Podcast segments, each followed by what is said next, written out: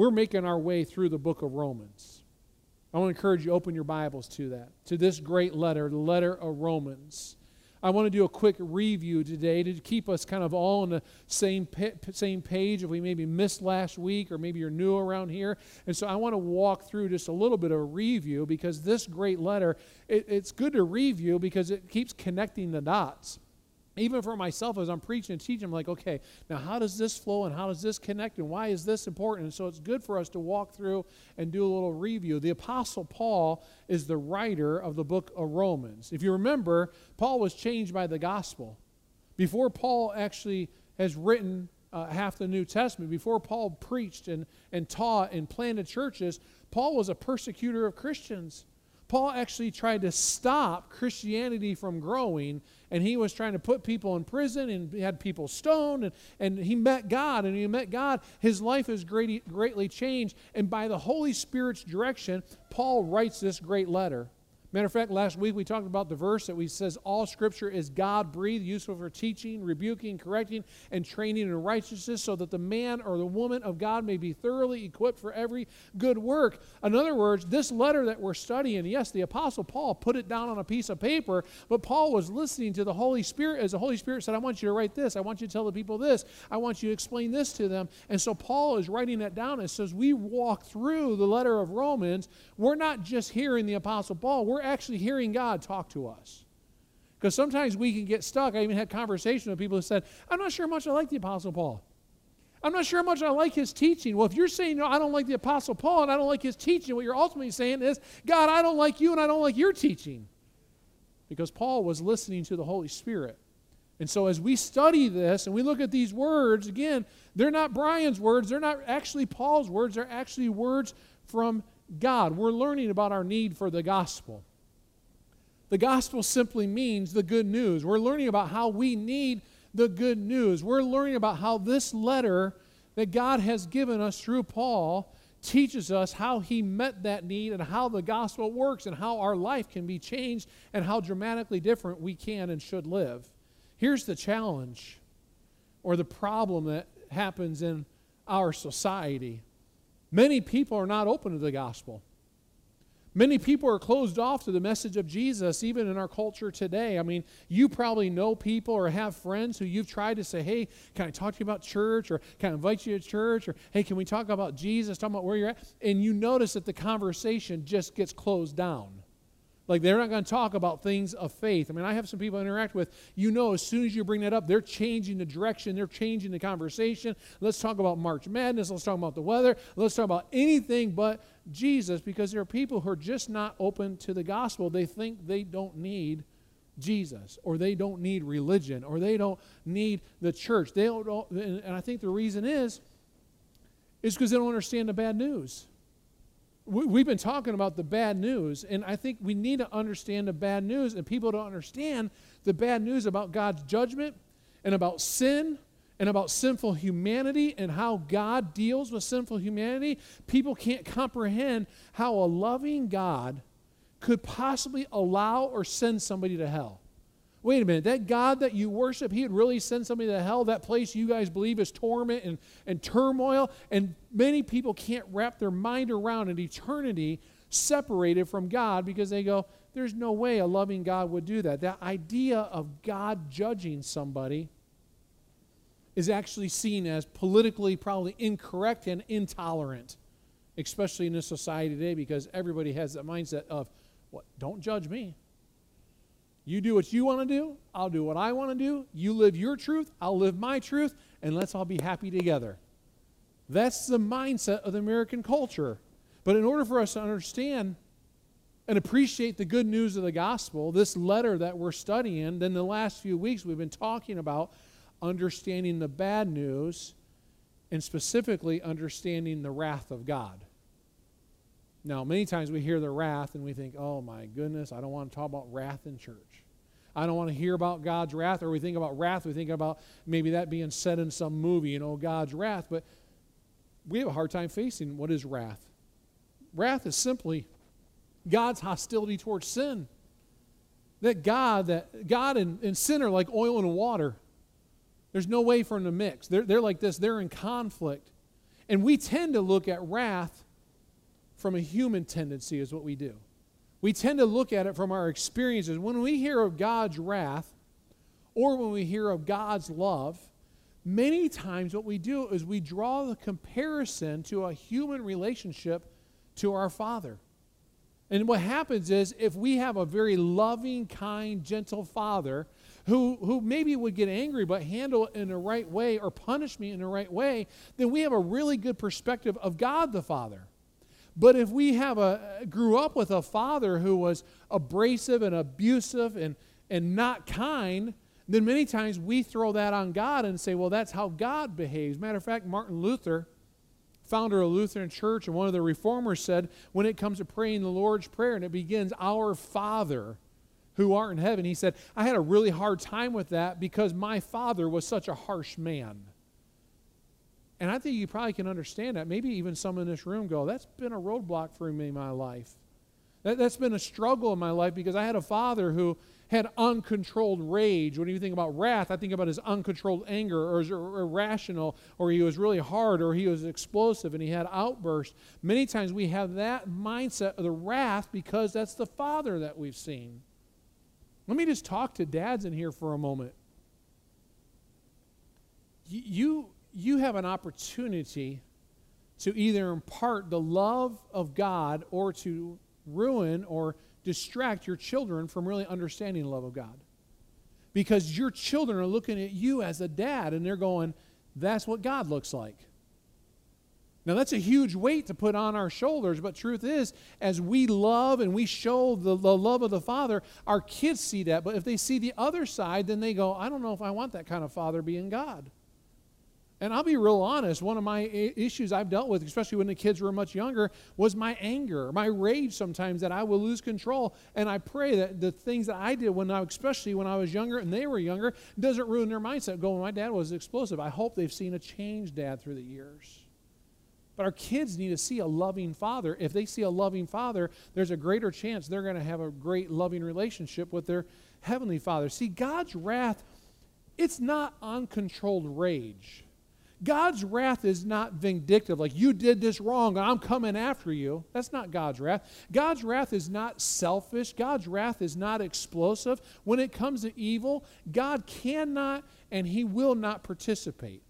That has to do with God's wrath. He is totally hostile to evil and sin, which means I won't interact with the two. I, I, I won't participate in the things of evil. He refuses to condone it. He refuses to come to terms with it. He refuses to, to accept it. Now, we as humans, many times, what do we do? We can accept someone's sin. We can even condone someone's sin. We can even look past it and go, well, they're just, you know, they're doing that because, oh, you know, they're, they're okay. And we can tend to look past it. God can't. God's wrath, it's its opposition to evil and, and the punishment of those who support it and as the scripture says in chapter 1, suppress the truth by their wickedness. And so God's against it. Pro- God, probably God's greatest expression of wrath is hell. Greatest expression of wrath is one day, if the choice is not made, then the wrath of hell will come. God doesn't want anyone to go there. God desires no one to go there. Matter of fact, there is no reason for anyone to possibly go there unless they make that choice on their own and say, God, I want nothing to do with you. Ignore God. 2016 Gallup poll reported that 79% of Americans believe in God. 64% said, Well, I believe in a real hell.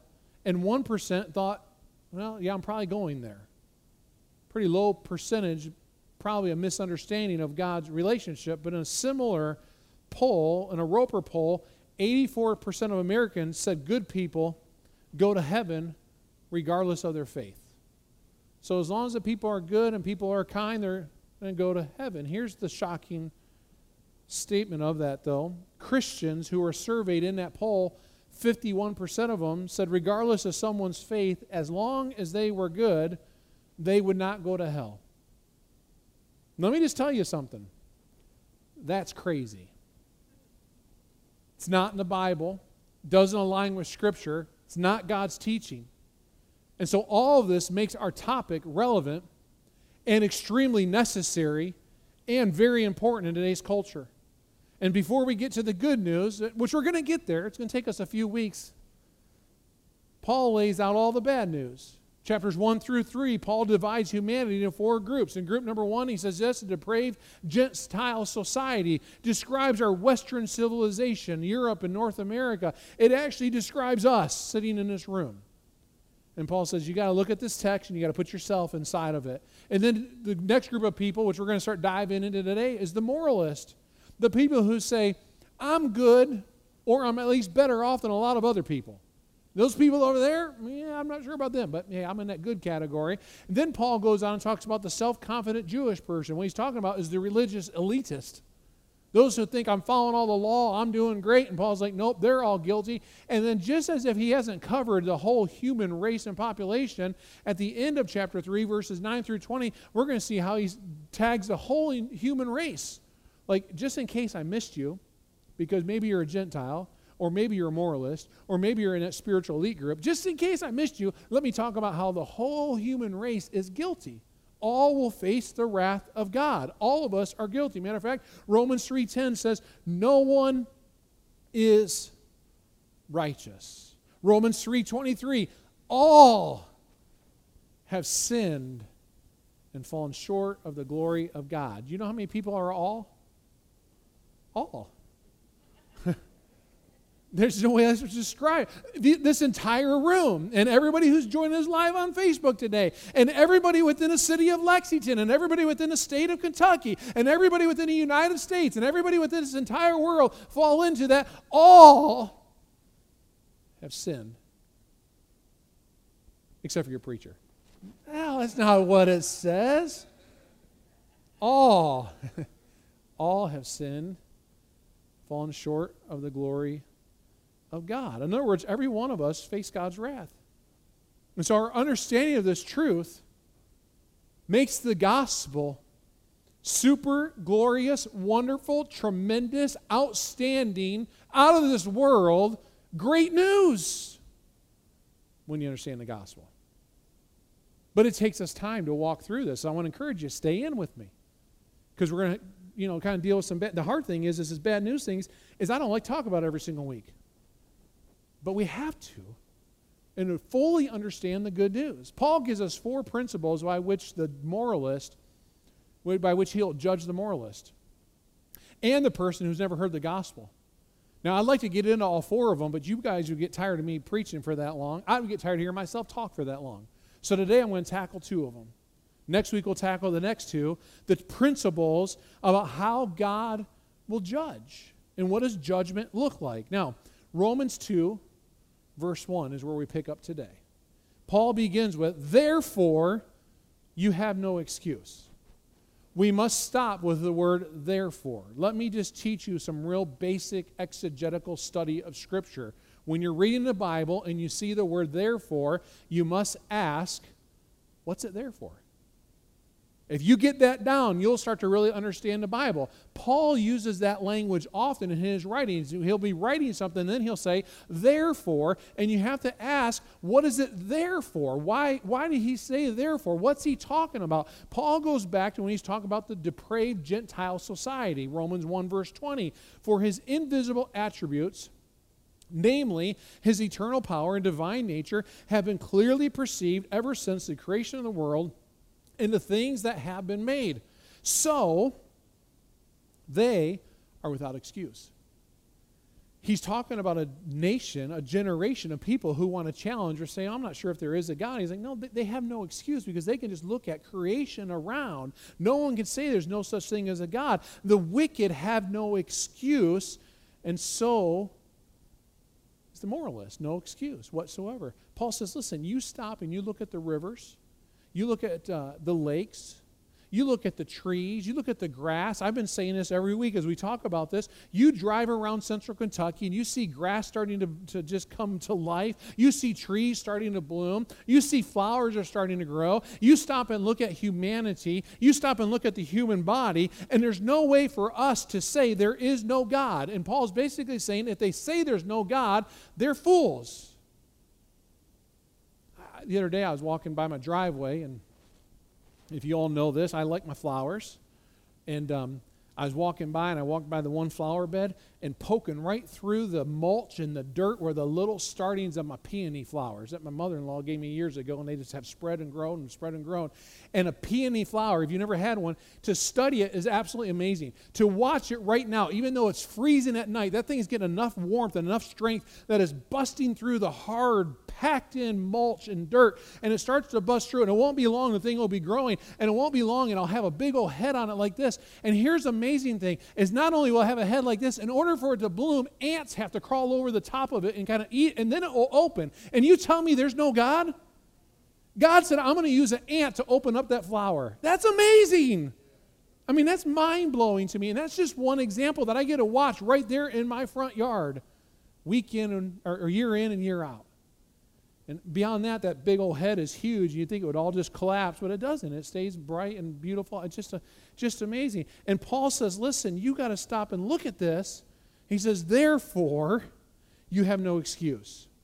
O man, every one of you who judges, for in passing judgment on another, you condemn yourself because you, the judge, practice the very same things. What is Paul saying?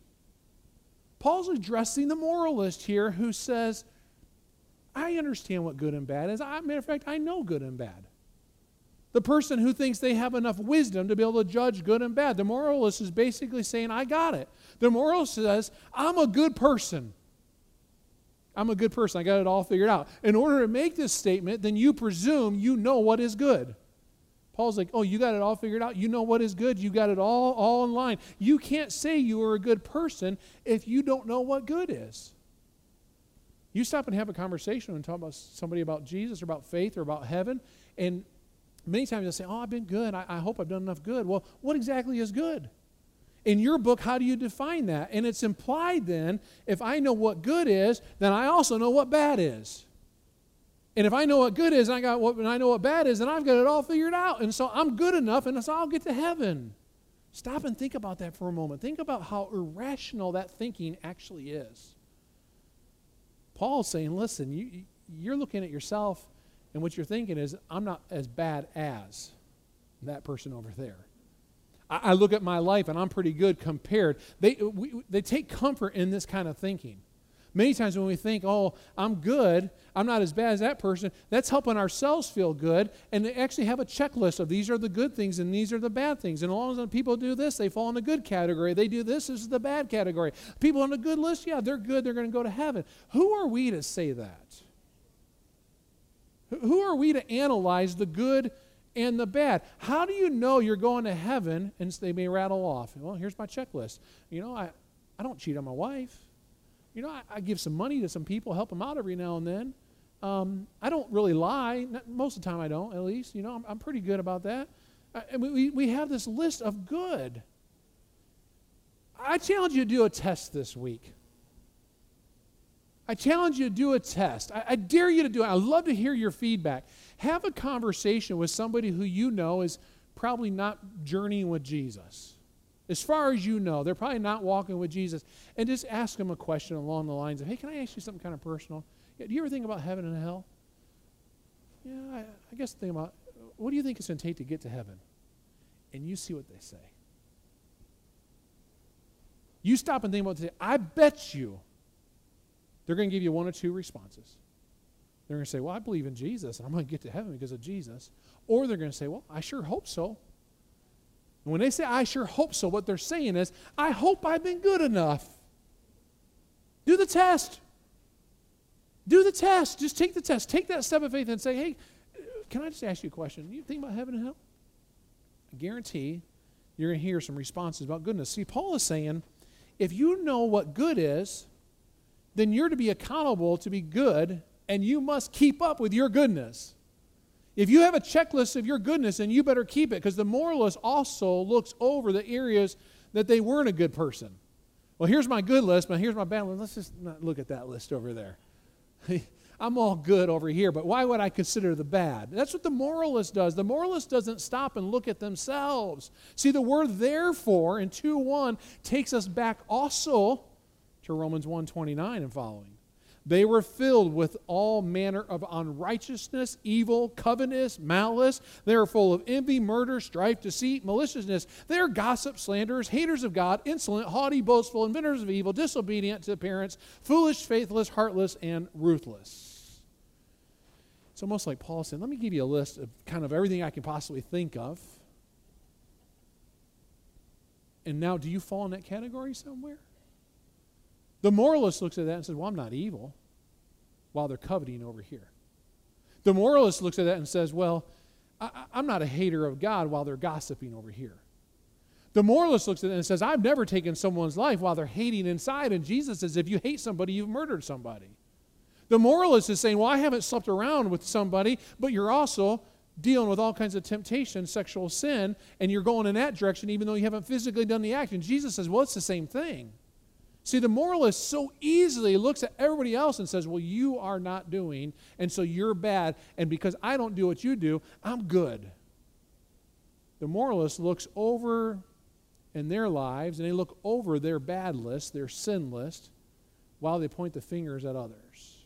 Don't miss what Paul's saying here. Look at the last part of chapter, verse 1. For in passing judgment on another, you condemn yourself.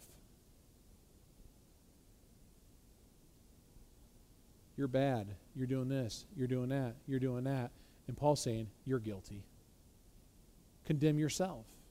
Because you, the judge, practice the same very things. Wait a minute. I, I don't do what they did. No, but Paul's saying, You still have sin in your life. And your sin makes you guilty just as their sin makes them guilty. This is Paul's point. See, when a person is capable of passing judgment, it shows that an intellectual understanding and a mastery of the law. That they've got it all figured out and they master it and they live it. If you if I've mastered it and I know what is good and I know what is bad, I can pass judgment and then I'm accountable to God for doing what's good and not the bad. And Paul's like, "Is that the place you want to live your life?" I don't. I'd say it's a lot more freeing when we could tr- quit trying to put a list on people and say this is good and this is bad. It's a lot more freeing for myself to realize there's good in my life and there's bad in my life, and sometimes I don't know the difference, and sometimes I try to do good and sometimes I, I end up doing bad, but I'm still underneath the grace of God. There's a lot more freeing. Paul's like, Do you want to live that way? You're bound to the good and the bad? See, we got to remember sin is a sin. Sin is a sin, and all sin is a sin, but in our human minds, we categorize them. Here's the big sins, and here's the little sins. Talked about this a little bit last week. Oh, the big sin, you know, that's murder. Big sin, oh man, that's stealing lots of money. Not a little bit of money, but lots of money, you know, that's a big one. A little bit of money, that's okay. Oh, the big one, you know, that's cheating on your wife. The little one, you know, I just uh, lied a little bit, nothing much. The big one, oh yeah, that homosexuals over there, you know, those are really big sins, but you know, this over here, this little bit of gossiping, no big deal. As Paul said last week, yes, he used the example of sexual sin and how our world is twisted and it's inverted and turned upside down because it was so prevalent in their culture and it's so prevalent in our culture. So it speaks to a world that's turned upside down. But Paul didn't leave it there. But we tend to go, oh, look at homosexuality, sex outside of marriage. Those are awful sins. Well, I can sit over here and I can gossip and I can lie and I can steal and I can cause all kinds of problems and I'm okay, but they're bad. And Paul says, you are messed up because sin is sin and all sin does the same thing separates you from God. And all sin will be judged. We categorize. And then Paul goes on to say this we know that the judgment of God rightly falls on those who practice such things. Do you suppose, O oh man, you who judge those who practice such things and yet do them yourselves, that you will escape the judgment of God? See, the truth of the matter is, God is not just if God does not punish wrong a whole other aspect of God's character that we can't dive into right now is God's justice. But a just judge must enforce the law consistently to be a just judge. For instance, if I was put on trial for stealing $100,000 and my friend Jason Harris was put on trial for stealing $100,000, and we both go before the same Fayette County judge down there, and we both spend time pleading our case and say, I'm not guilty or I am guilty, I did this, I did that. But we both know we took $100,000, and the judge says to me, Hey, Brian, I'm sorry that you did that. I'm going to give you two years in prison. And while Jason comes over here and the judge says, I'm sorry you did that, but you're getting 10 years in prison, we'd say, Judge, you've lost your mind. You're not just. There would be a problem with that scenario. And our God is a just God, and so He judges everybody the same. And so in verse 3, He says, Do you suppose? It's almost like Paul is uh, kind of being a smart aleck in a sense. Do you suppose, are you thinking you can really get away with judging others and, and get away with it and not be judged by the same things? Do you really think you can play this game? Is what Paul's saying. You really think you can play the game of looking at everybody else and seeing their sin and not stop and see your sin? Do you think God is going to overlook you when you say that's good and that's bad? That's right and that's wrong? And not look at yourself? Do not think God's going to look at your life and say, hey, can we stop and talk about you for a moment? D- don't think that you can be looking at others and going, look at you're doing this wrong, that wrong, that wrong, and not think that God's going to stop and say, wait a minute, let's just deal with you. Let's just deal with you. We've had this sometimes in our home with three children. You'll have a discussion with one of them one on one, and they'll bring up the excuse, but dad, you didn't do that with Luke. But dad, you didn't say that to Caleb. But dad with Lily Grace. Wait, time out. I'm dealing with you. I'm talking to you right now. I'm not talking to Luke. I'm not talking to Caleb. I'm talking to you, the one child that you're dealing with in that moment. The one who's here, right? She's like, come on now, that's wrong, Dad. But what do we do? We tend to say, well, what about what they did? What about what they did? No, God's going to one day look down on us and say, I'm just dealing with you. I'm not dealing with your husband. I'm not dealing with your kids. I'm not dealing with your best friend. I'm not dealing with your grandma. I'm not dealing with your aunt. I'm not dealing with anybody you work with. I'm not dealing with your community. I just want to have a conversation with you. And Paul's like, listen, God's not going to turn his eye. God's not going to say, well, let's look this other direction. God's not going to ignore all that. And so God will judge us based on our knowledge. Second principle I want you to get today is God will judge you based on your heart. God knows the heart. God knows your heart better than you know your heart. God knows what's going inside of you, and God knows, knows what you're thinking, even when you don't know what you're thinking. God knows why you do, even when you don't know why you do. You know, it, one of the things that drives me crazy when you're talking to somebody, especially at a funeral, and someone says, Oh, they were such a good person, they, they had such a good heart. Or, or, man, I know their heart. They didn't really mean that. Let me tell you something. You don't know anyone's heart. You don't know somebody's heart. You can say it all you want. I don't know my wife's heart. I don't know my kid's heart. Sometimes I don't know my own heart. And the only person that knows it is God. He's one that understands the heart. Romans 2 4. Or do you presume on the riches and the kindness and forbearance and patience, not knowing that God's kindness is meant to lead you to repentance? Now, key word there is presume. Do you despise, is what he's saying. Do you despise? Do you treat with contempt when a person knows what sin is and you know what it is and you think, well, it's really not that big of a deal? It's just a small little thing. God, I know that you say I shouldn't participate, I shouldn't do, but it's not that big of a deal that I stole 20 bucks.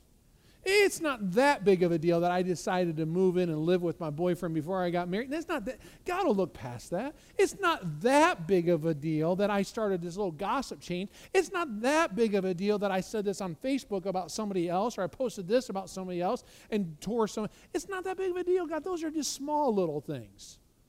Do you presume? Paul says, Are you saying to God, listen, God, I know better than you know? Or think that my way would work better? That's what we do.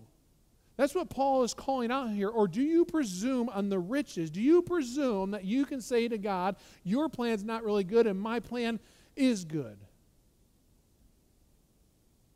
When a person knows what sin is, I, don't think it should be that way. I don't agree with you. His justice demands that he judges sin, but it does not demand that he judges it immediately.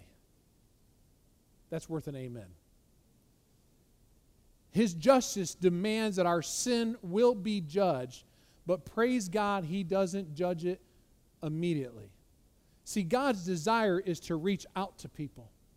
God's desire is to prompt people to give people a chance to turn around to come back to Him. God's desire is to make Himself known to people so that all will be saved, that all will come to repentance. And Paul lays out here and says, Here's three attributes of God that I want you to see that God wants people to turn towards Him. He says, God's a, a very kind God. Matter of fact, I think that's probably his number one attribute his loving kindness, that he does kind things and things that we don't necessarily deserve, that he's merciful, that he's tenderhearted, that he's compassionate, that he's caring, that he doesn't treat us as our sins deserve. See, the truth of the matter is, is you can hate God you cannot know about him. You cannot care about him. And you know what? The sun comes up on you just as it does the person who loves God. That's his mercy and grace. You can hate God and not know about him and not care about him, and you can have meaningful relationships that feed your life just as the person who does not know God. You can hate God and not know about him and not care about him, and he'll put rain on your flowers, on your crops, just as much as you will the person who loves him. God gives us his goodness. That's called common grace, it's for everybody. God is a kind God. Paul says also God is a God of forbearance. We've been learning some words the last few weeks that we don't quite just throw around in everyday talk. I think forbearance is one of those. I'm going to show you my forbearance today. We'd be like, what are you talking about? Literally means a truce. God called a truce on mankind. He, he a, a pause of his hostility towards sin. He put a truce on it. God has stopped the hostility towards sinful man for now. He's called a truce for now. Here's the challenge mankind hasn't done so good participating in a truce because mankind has continued in a sinful way, a sin, sinful life. And God reminds us of this truce by simple things like a rainbow in the sky. Every time you see that rainbow should remind you of how God destroyed this earth because of sin, and He said, I'm not going to do that again. Reminds us of His truth, His truth, but it won't be forever. Paul names a third attribute, and that's His patience. He has the power to avenge, but He doesn't. He could right now say, I'm done. He could this afternoon, when we walk out of here, could have said, You know what? You're sinning. Boom, I'm dealing with you. Judgment happens. Aren't you glad he waits?